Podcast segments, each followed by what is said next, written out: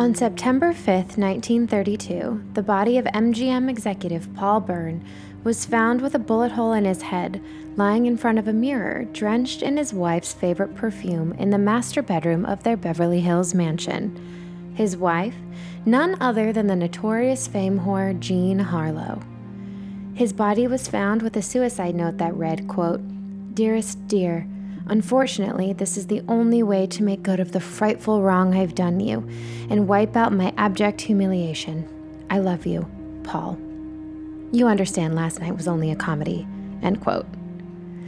I'm your host, Ansley, and welcome to Hollywoodland Unsolved.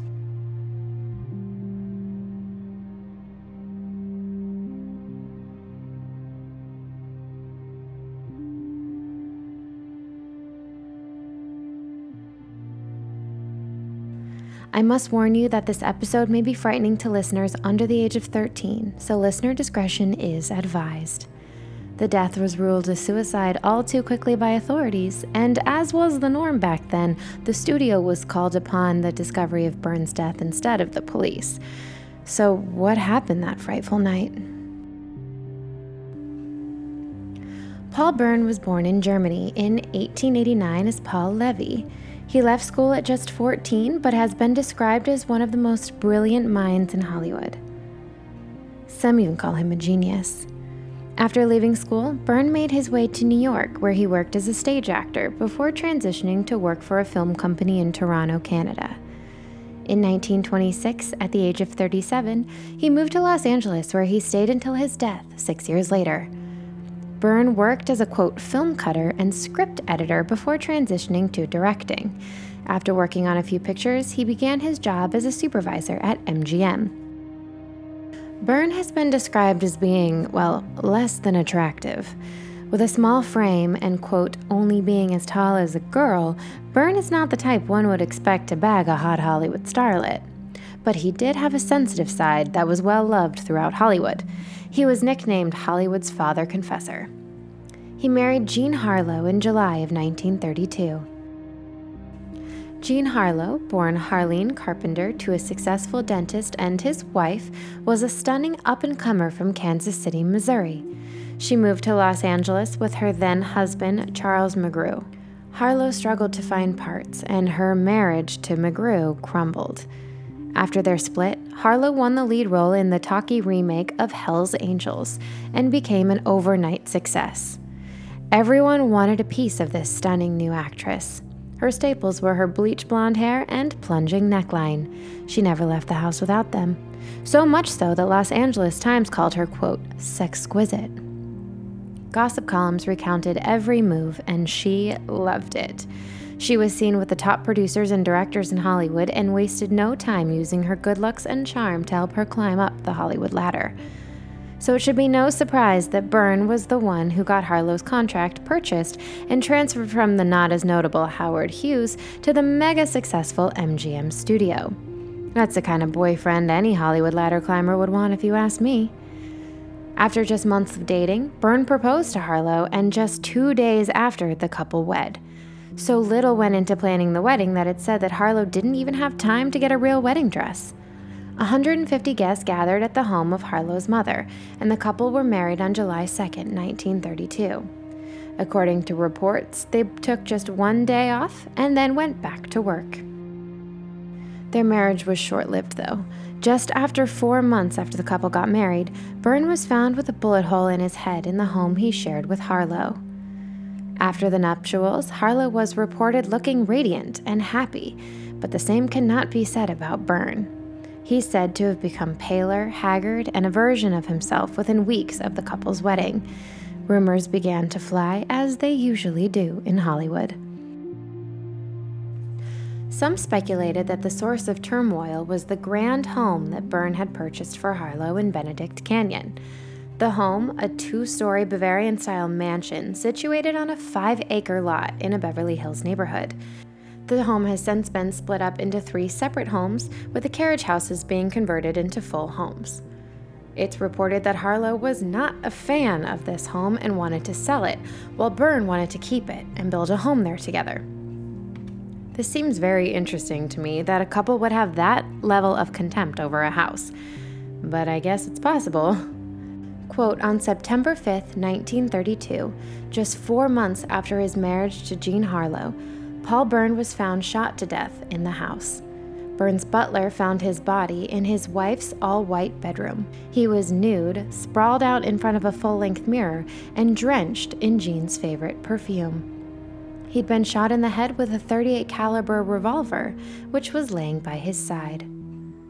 On top of that, Bern had left a cryptic note for Harlow on the side table in the bedroom that read, quote, Dearest dear, unfortunately, this is the only way to make good of the frightful wrong I've done you, and to wipe out my abject humiliation.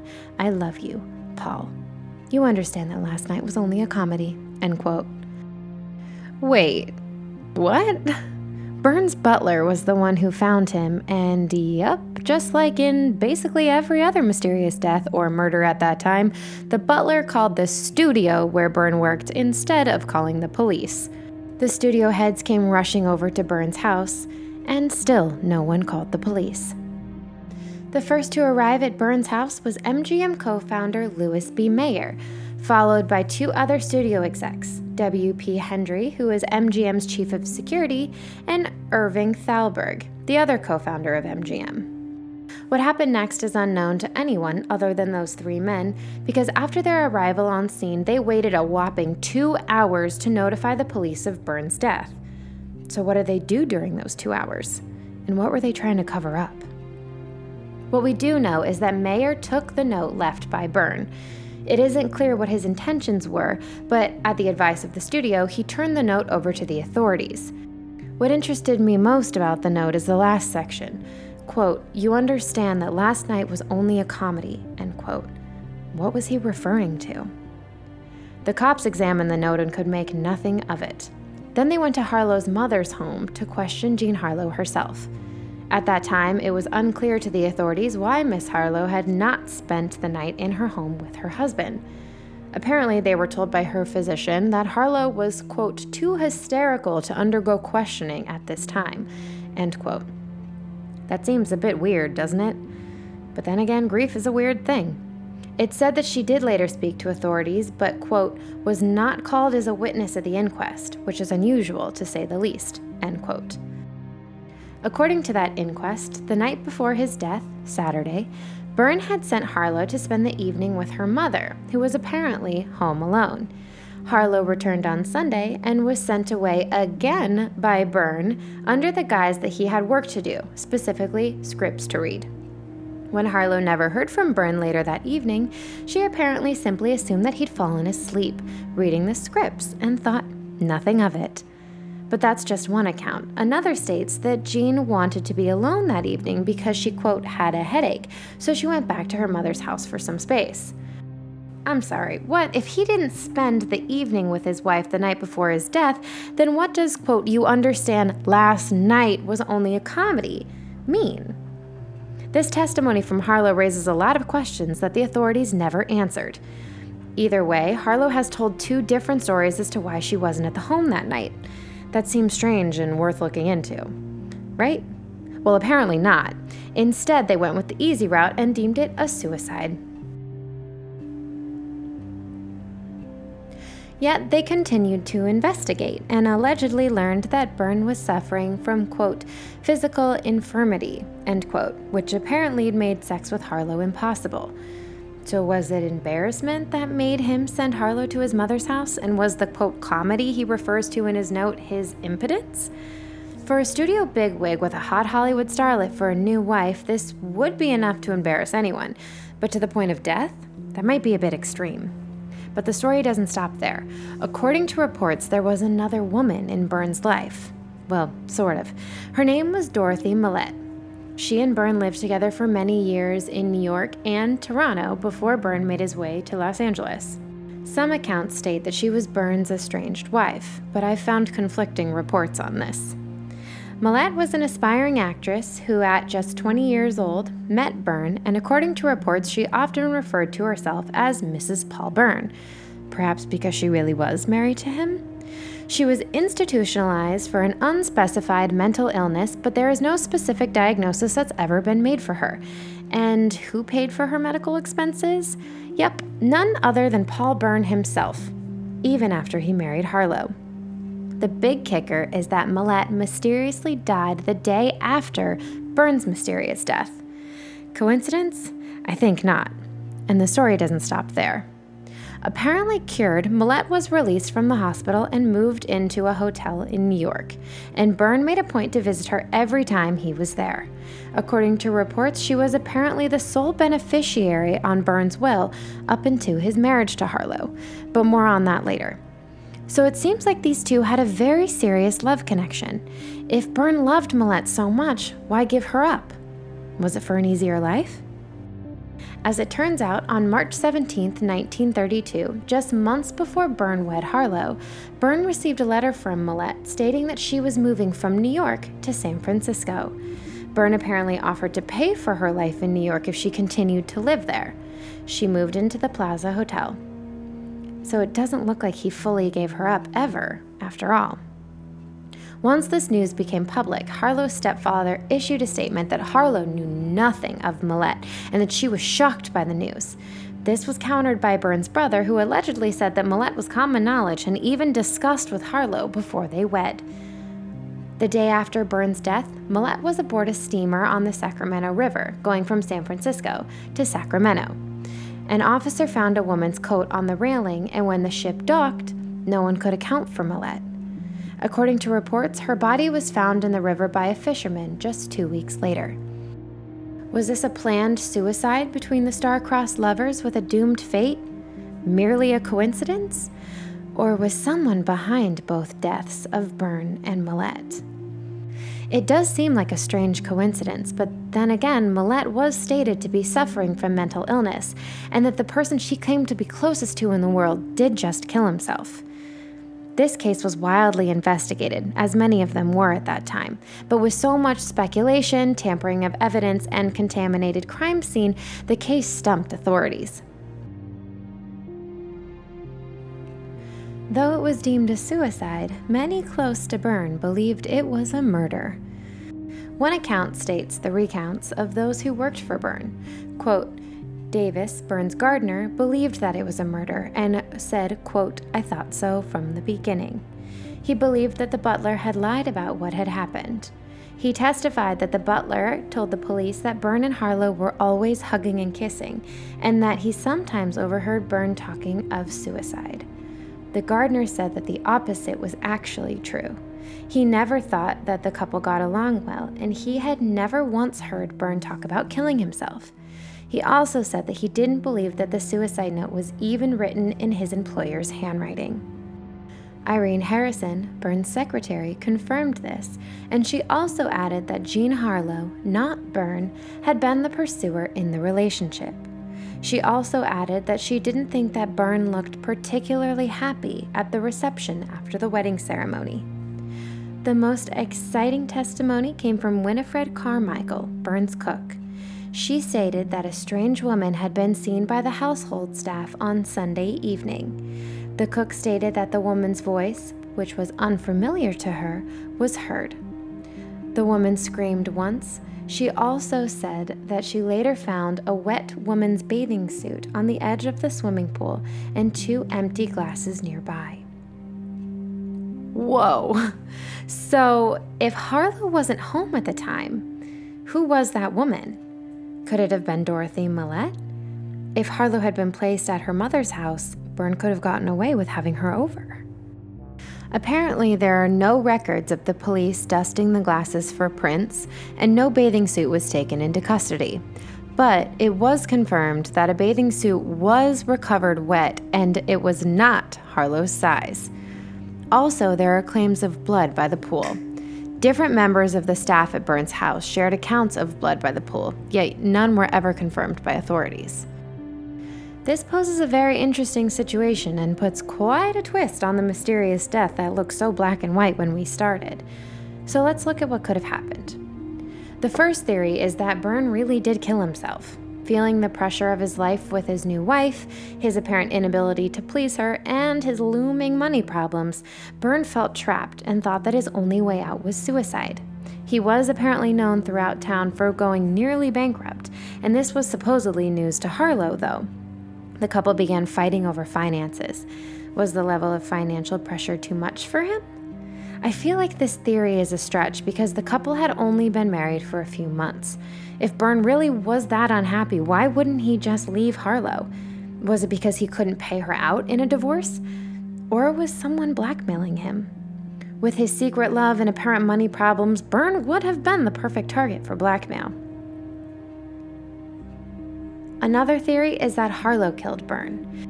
Whether it was rage or jealousy over his undying love for Millette, his lack of performance in their relationship, his deception on the financial side of things, Harlow was fed up with the mediocre performance of her husband and killed him. It's speculated that the notes found by studio execs was not actually a suicide note at all, but an apology note from a fight the couple had had previously. The execs decided that a suicide would be better for the studio and Harlow rather than letting the public know that a woman had killed one of their most powerful employees. So they made up the story to protect the reputation of the studio, Bern, and Harlow.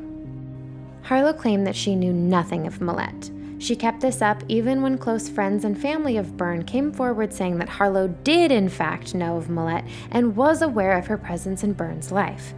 I don't think that sat well with the Hollywood starlet.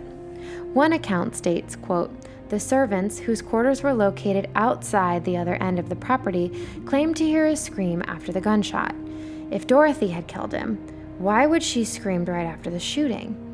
Perhaps Jean shot Paul. Dorothy Millette could have been so shaken by it that she screamed and ran for her life out of the house and down to the limo that had been waiting to escort her, that was ordered by Paul. That would make sense as to why she left her bathing suit behind and why she didn't stop to pick up a shoe that had fallen off while she was running away. That also explains why she told the limo driver not to stop and to keep driving faster. End quote. Something I'd like to know is was there gunpowder on Bern's head? If it were a suicide, there would be gunpowder. If it was a murder, there might not have been any but because the studio was called before the police and the crime scene was contaminated, this was something that was never taken into account. Continuing on the thought that Harlow did in fact know about Millette and that she was riddled with jealousy, could Harlow have tried to get Millette out of her life on her own?